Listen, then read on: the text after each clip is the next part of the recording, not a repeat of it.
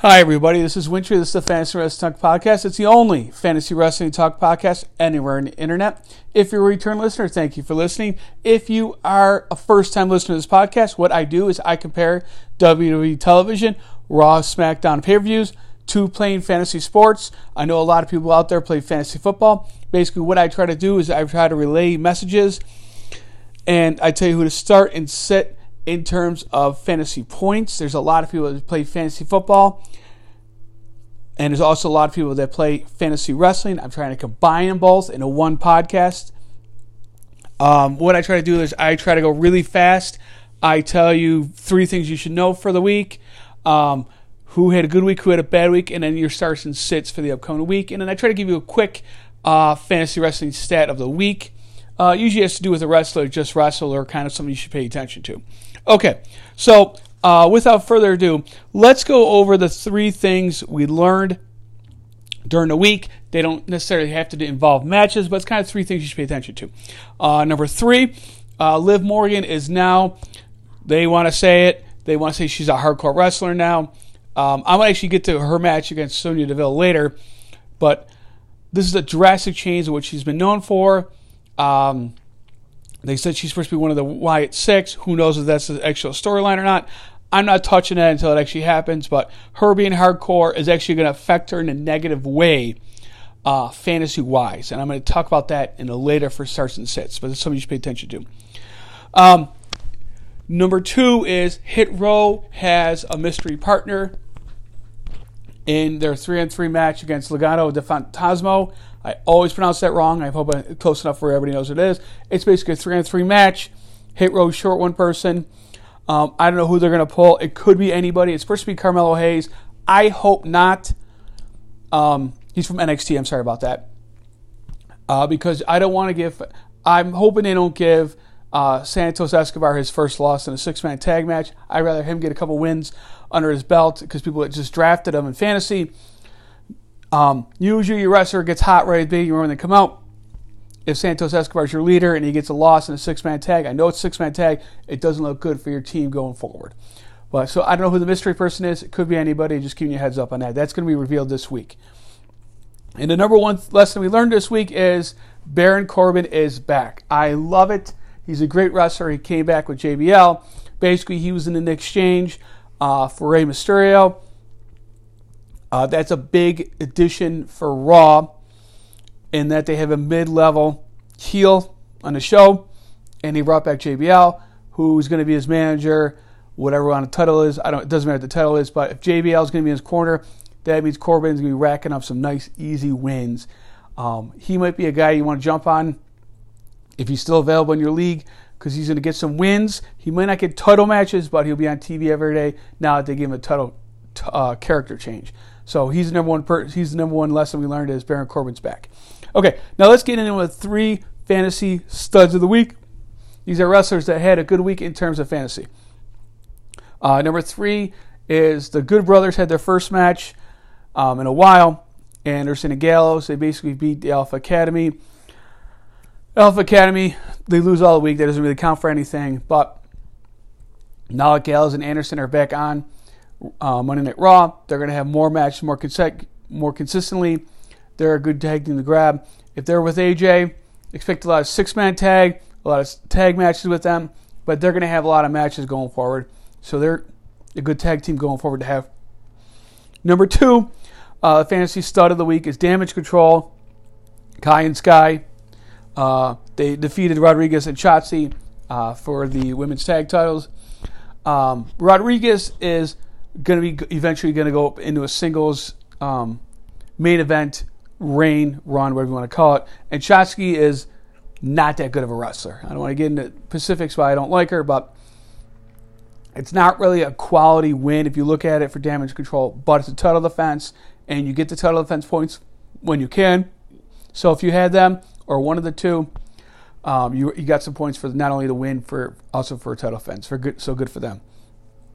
And the number one fantasy stud of the week is Seth Rollins successfully defending his U.S. title against Matt Riddle. Um, I don't know when Rollins will lose his title. I don't know who's going to defend, who's going to lose it to, but Good for Rollins for a successful title defense, and it looks good for him going forward. Um, Rollins, he's going to be on. I don't know if he's going to have a match in um, the next preview they have or he's going to rival with, but it looks like going forward he's going to have the title for a little while. So if you have Rollins, most people have him in a draft. He should have been taken anyways. Um, just start him every week because you don't know when he's going to have another match. Okay. On the flip side of studs, you have to have duds. So number three, the fantasy dud of the week is Dolph Ziggler. Basically, he hasn't been seen on TV in months, and he basically is on the losing side of Baron Corbin coming back. I mean, you could have had Baron. I would have had Baron Corbin beat up on some local guy. There's no reason to pull Dolph Ziggler out and have him lose this match, unless you want to show Dolph Ziggler's gonna be a face going forward. But it's not worth it for how little he's on TV. It's not worth the storyline. Um, Corbin, like I said, could have beat anybody else, but there's no reason to pull Ziggler out and have me in this match. So that's why Ziggler is my number three uh, fantasy dud of the week. Um, number two is AJ Styles losing to Dominic. I'm going to say this is one of the biggest upsets they've had in WWE history. With the Good Brothers in a match and AJ Styles in a match, you knew they weren't both going to win all their both their matches, so one of the two had to lose. The Good Brothers weren't going to lose the Alpha Academy. I didn't know how AJ was going to lose against Dominic. I thought he would have won by DQ. Um, but basically, Rhea Ripley interfered, and Dominic won. So it's it's kind of a bad loss for AJ. And if he's stuck in this Judgment Day rivalry, which looks like it's going to be for a while, uh, that means no titles, and he's going to be crisscrossing wins uh, with the um, Good Brothers and tag matches, like I said, and singles matches. So expect them to trade off matches, wins and losses with Judgment Day, Finn Balor, and Damian Priest for a while. Um, so it's just Styles is kind of stuck in no man's land rival in Judgment Day. And the number one fantasy dud of the week is Liv Morgan.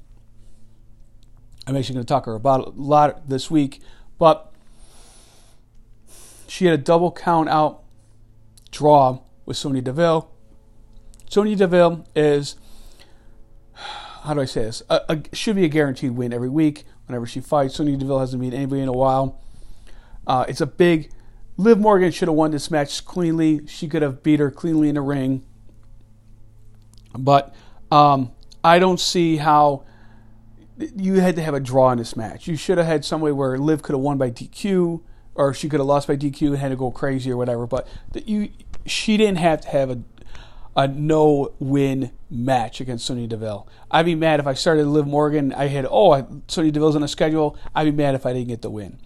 Okay, so top three fantasy duds are Ziggler's three, two is AJ, and one is Liv Morgan. Okay, now let's get into last week's starts and sits. Uh, let's see how good my predictions were. Um, I said to start solo. He successfully won against Sheamus this week. Um, I said to start Bobby Lashley. He did not have a match. I said to sit Bray Wyatt. I said do not ever start him until he actually comes out and actually has a match. There's no reason to. I know he's made appearances the last two weeks but I'm not starting Bray until he actually has a match. So I was correct on that pick. And I said to sit Dominic.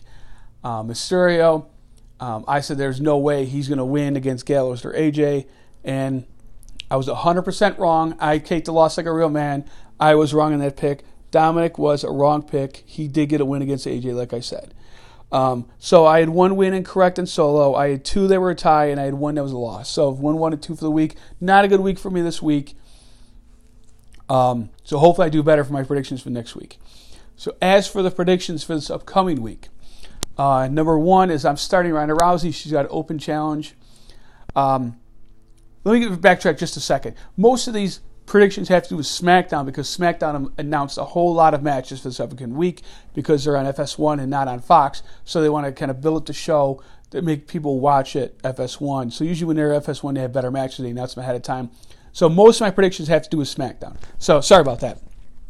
So um, one number one, I'm gonna start Ronda Rousey. She's got an open invitation. She's probably gonna fight like an Aliyah or an Natalya or whatever. Ronda Rousey's not losing the title. Start her this week. I'm also gonna start Baron Corbin now that he's back. Um, they're gonna try to keep him, keep some kind of momentum with him. JBL's gonna interfere with the week, probably. So I'm going to start Baron Corbin. I don't know who he's going to go against. Doesn't matter. Start Baron Corbin. I'm going to start Vinny. Um, uh, he is with Imperium. Um, I think that they're going to have Rey fight Vinny this week, and build up the Rey Mysterio versus uh, Gunther match. So I don't. If Vinny has a match, he's going to fight Rey Mysterio, and Rey ha- needs to win more than he does. So I think Vinny is going to get a loss this week against Rey Mysterio. That's the gas. That's what I'm going with. And uh, the number one person I'm going to sit this week is I'm going to sit Liv Morgan. Now she's gone crazy. She does hardcore, or whatever you want to call it. I don't think you can start her until she actually calms down or she has something to wear. She's not going to go crazy and she's unpredictable in her match. If she does hardcore, more she's going to get she's going to lose by DQ or she's going to lose by she's going to get a draw and a count out. You need to start a wrestler that's going to get a win, and with her being um, crazy, not crazy, not the word I want to use, but unpredictable. That's what I'm going to use. You can't start her unless you know what's going to happen with her in the ring, and that is not going to happen until you actually find out what the direction she is. So I'm going to sit Liv Morgan. So really quick re- recap what I'm going to do this week. I'm going to start Ronda Rousey. I'm going to sit Baron Corbin. I'm going to, I'm going to start Baron Corbin. Sorry about that. I'm going to sit Vinny and I'm going to sit uh, Liv Morgan. Okay.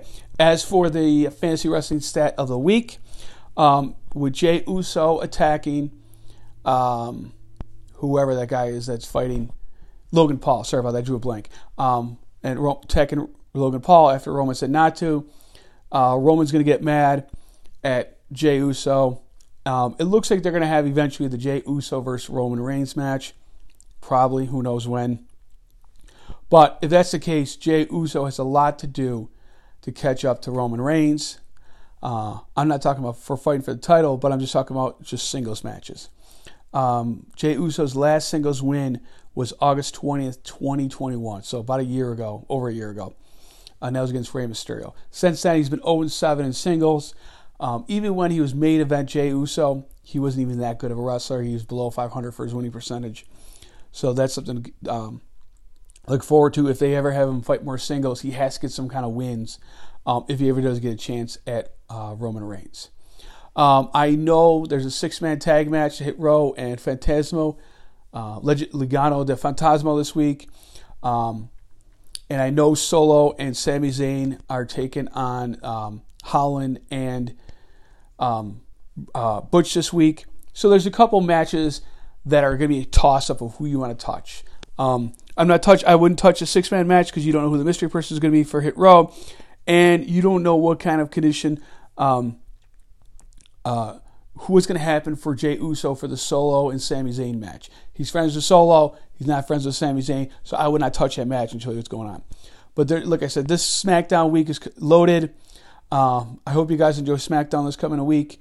Uh, thank you for listening. Remember, if you want to hit me up at Mike at Real Wintry, that's my Twitter account. And thank you for listening. And remember, you can't spell Wintry without W I N. Thank you for listening to the podcast, and uh, have a good week. Thank you. Bye.